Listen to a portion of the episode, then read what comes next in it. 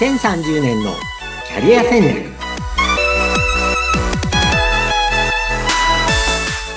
こんにちは。人材開発コンサルタントの山岸真嗣です。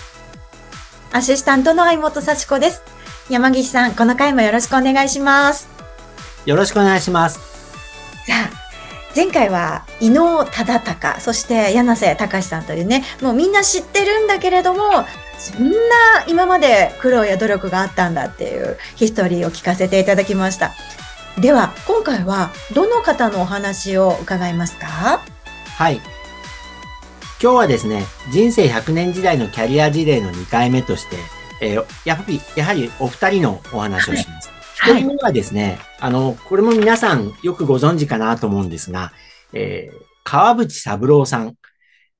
J リーグ、サッカーの J リーグを作った、あの、最初のチェアマンで、川淵三郎さんです。はい、そして、えー、お二人目はですね、この方は皆さんご存知ない方多いと思うんですが、素晴らしいおばあちゃんなんですよ。若宮雅子さんという、うん、えー、女性について、あの、お話しします。はい。で、最初、じゃあ、あの、川淵三郎さんのお話からしますね。えっ、ー、と、川淵三郎さん、あの、皆さん、あの、J リーグを作った方として、お顔はね、あの、いろんなところで見た方いらっしゃると思うんですが、はい。この方、結構やっぱり、あの、そんなにトントン拍子でですね、あの、今の姿、今の、こう、キャリアを積まれてるわけではないと思うんですね。えっと、これもあの、ご自分でこう、いろんな事前を書かれてるんですけれども、そもそも、やっぱりサッカーって昔はプロスポーツじゃなかったので、やっぱりアマチュアとしてサッカーを楽しんでいる。その延長でまあ上手だった人なわけです。で、あの、私もこう改めて、えー、調べてびっくりしたんですけども、えー、川淵三郎さんって、えっ、ー、と、大阪府立の三国ヶ丘高校っていうですね、公立高校で、まあ、進学校ですごい。大阪の進学校で二浪して、2年浪人して、早稲田大学に入ってるんですよ。うん、だから普通の学生ですよね。ですから、あの、普通に勉強ができる学生で、えっ、ー、と、二浪して早稲田に入って、だサッカーはやっぱり上手かったみたいで、大学2年でサッカーの日本代表に選ばれてます。うん、ですからやっぱり、あの、当時やっぱサッカーって今みたいにね、子供からやるものじゃなくて、やっぱり中学、高校で多分サッカー部で上手かった人が、大学で認められて、こう、日本代表になるみたいな、そんな流れだったみたいですね。うん、で、えっ、ー、と、サッカー日本代表に選ばれて、その後、当時、まだあの、プロがないので、古川電工っていう、まあ、強い社会人チームがある古川電工のサッカー部へ入りました。はい。で、あの、サラリーマンをやりながら、1964年の東京オリンピック、まあ、前の東京オリンピックですよね。そこで28歳の時に、えー、サッカーの、まあ、日本代表に選ばれて、えー、なんとですね、アルゼンチンから点も、ゴールも決めてます。あら。あの、やっぱりまあ、一流選手ではあるわけですよね。そうですよね。うん。で、ただですね、その後やっぱりもう当時、あの、キャリアという視点でいくと、社会人の、こう、まあ、プロはなかったので、もうそのまま古川電工のサラリーマンになったわけです。で、古川電工のサラリーマンとして約20年間営業マンとして、えっ、ー、と、まあ、優秀な営業マンだったようです。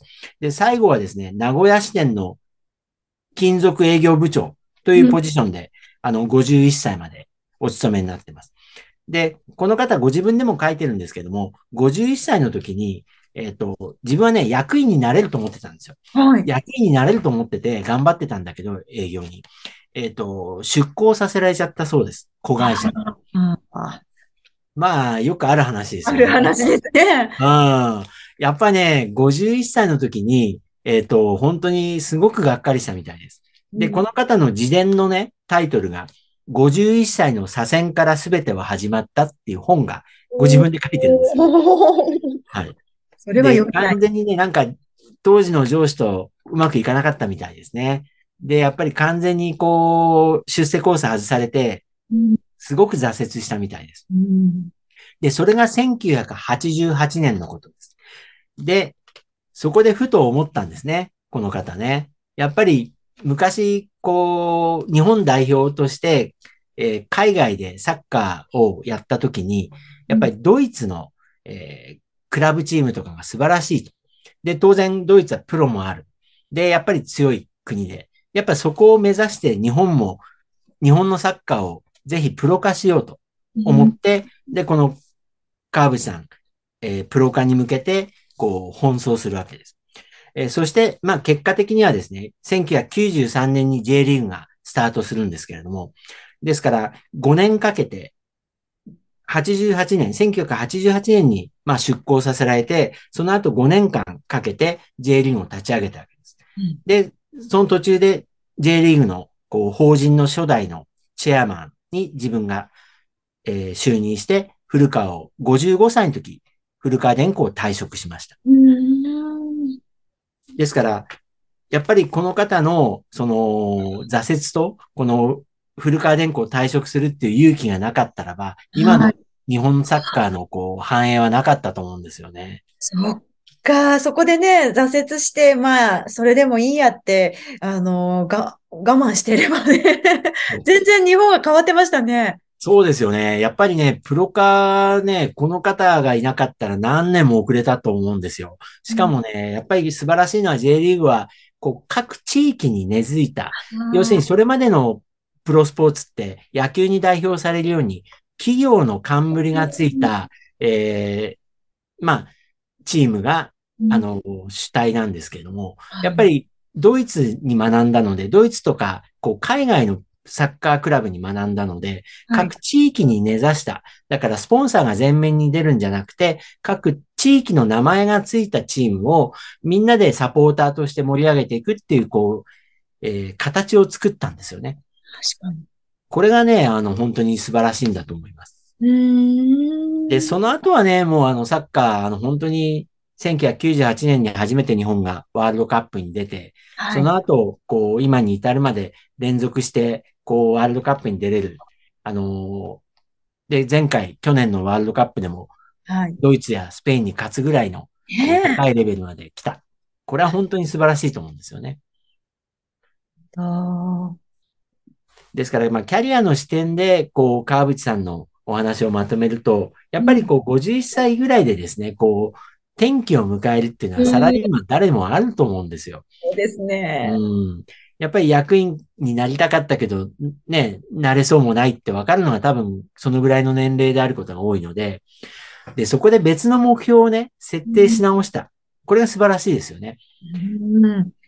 で、もともとね、そのリーダーシップとか実行力っていうのはサラリーマン時代にいろいろこう学ばれたことも多いでしょうし、やっぱサラリーマンの長年の経験を活かして、で、もともとやっていたサッカーで、まあ50歳過ぎは、こう、自分の後半の人生をかけていこうっていう、その決断をされたのが素晴らしいですよね。うん。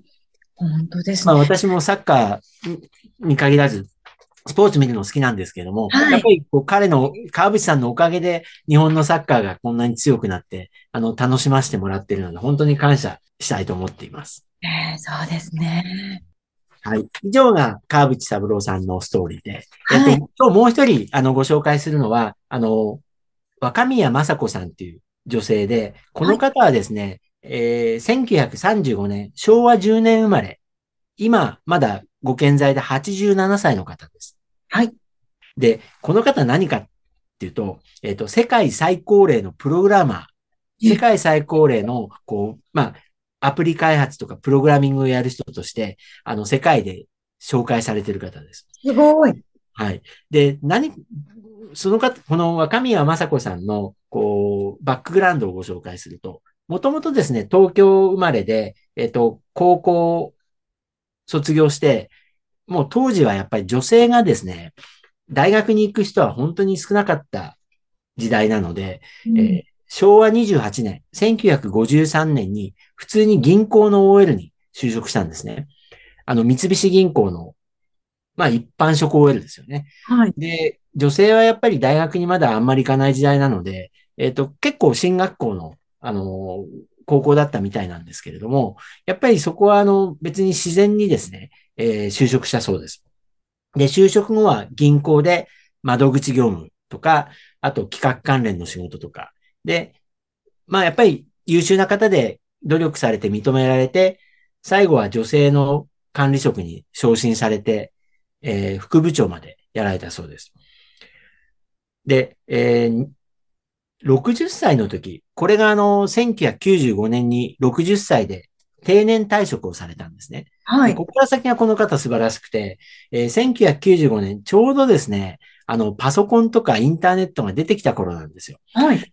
で、ちょうどリタイアされる、こう、60歳の時にお母さんの介護があって、家をあんまり出られなかったらしいんですね。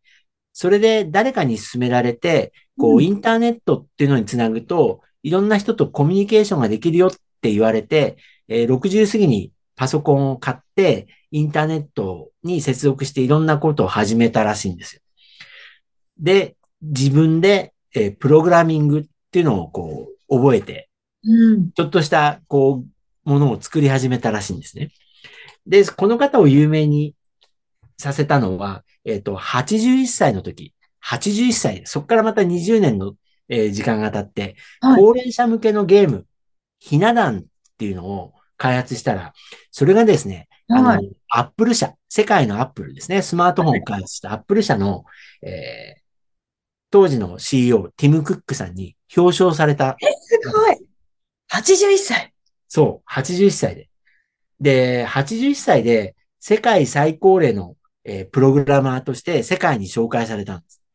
これでもう思いっきり有名になってですね、はい。今はですね、87歳でいらっしゃるんですけども、えっ、と、政府の、日本政府のその IT 推進、推進のいろんな委員をされてます。どういうふうにシニア向けにデジタル化を進めたらいいかとか。で、あるいはこう、エストニアっていうヨーロッパの国がすごく進んでるんですけど、IT 化は。はそこに視察に行ったりしてですね。あと日本中、こう、いろんな公園に、あの、呼ばれて飛び回っていらっしゃいます。その後に87歳。すごいですね。で、私、あの、Facebook で繋がらせていただいてるんですけども。毎週のようにですね、講演会で、今週は北海道、今週は熊本、その前の週は京都みたいにですね。で、あの、飛び回って、で、ついでに観光されてて、本当にね、すごいバイタリティです。87歳ですからいね。まだまだね、多分、あの、求める人のがところに行きたいっていうお気持ちがあるんでしょうね。はい。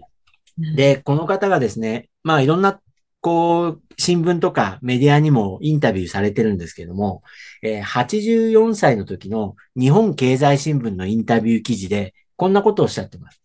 84歳になったけれども、はい。若い時より今の方が頭が良くなった。今でも成長してる。えかっこいいです。すごいですよね。84歳ので、前より頭が良くなったって言えちゃうのが素晴らしいです。すごいです。なんか脳って可能性がまだまだある、未知の世界があるんでしょうね。そうなんですよね。ですから本当にですね、あの、これキャリアの視点でまとめるとですね、やっぱり何歳からでもこういろんなことスタートできるんですよね。で、60歳で初めてこうインターネットに触って、で、プログラミングをその後自分で独学で始めて、まあ、こうね、世界のアップルに表彰されたのは本当にもう想定外ですごいことなんでしょうけども、やっぱりね、み、み、認められて、こう、その後もこう、いろんなところに呼ばれても、こう、喜んで講演会に行けるみたいな、このエネルギー、これは素晴らしいですよね。うんいや、そっか、じゃあもう年齢を言い訳にできない事例をたくさん教えていただきましたね。そうですね。あの、ちなみにこの若宮正子さんの自伝のタイトルはですね、はい。60歳を過ぎると人生はどんどん面白くなりますっていうタイトル。ええいいタイトルですよね。いいタイトル60歳を過ぎると人生はどんどん面白くなります。うんうんね、じゃあ遅すぎることとか全くないですね。そうなんですよ。ですから、あのーやっぱりね、ある年齢になると、もう新しいことできないって諦めちゃうんじゃなくて、やっぱり何歳からでも、そのスタートはできるってことを、こう、若宮さんの例なんかではすごく、こう、感じられる方も多いんじゃないかなと思います。なんか、もう私ももっと頑張ろうっていう気にさせていただきました。あ、あっという間にね、お時間やってきたんですけれども、いや、もう本当に元気をもらうようなお話ばかりで、まだまだ年齢はね、言い訳にせず頑張れるんじゃないかなっていうね、勇気をもらったっていう方も多いんじゃないかと思います。さあ、あの、また次回もね、楽しいお話聞かせていただければと思います。山岸さん、ここまでとなります。ありがとうございました。はい、ありがとうございました。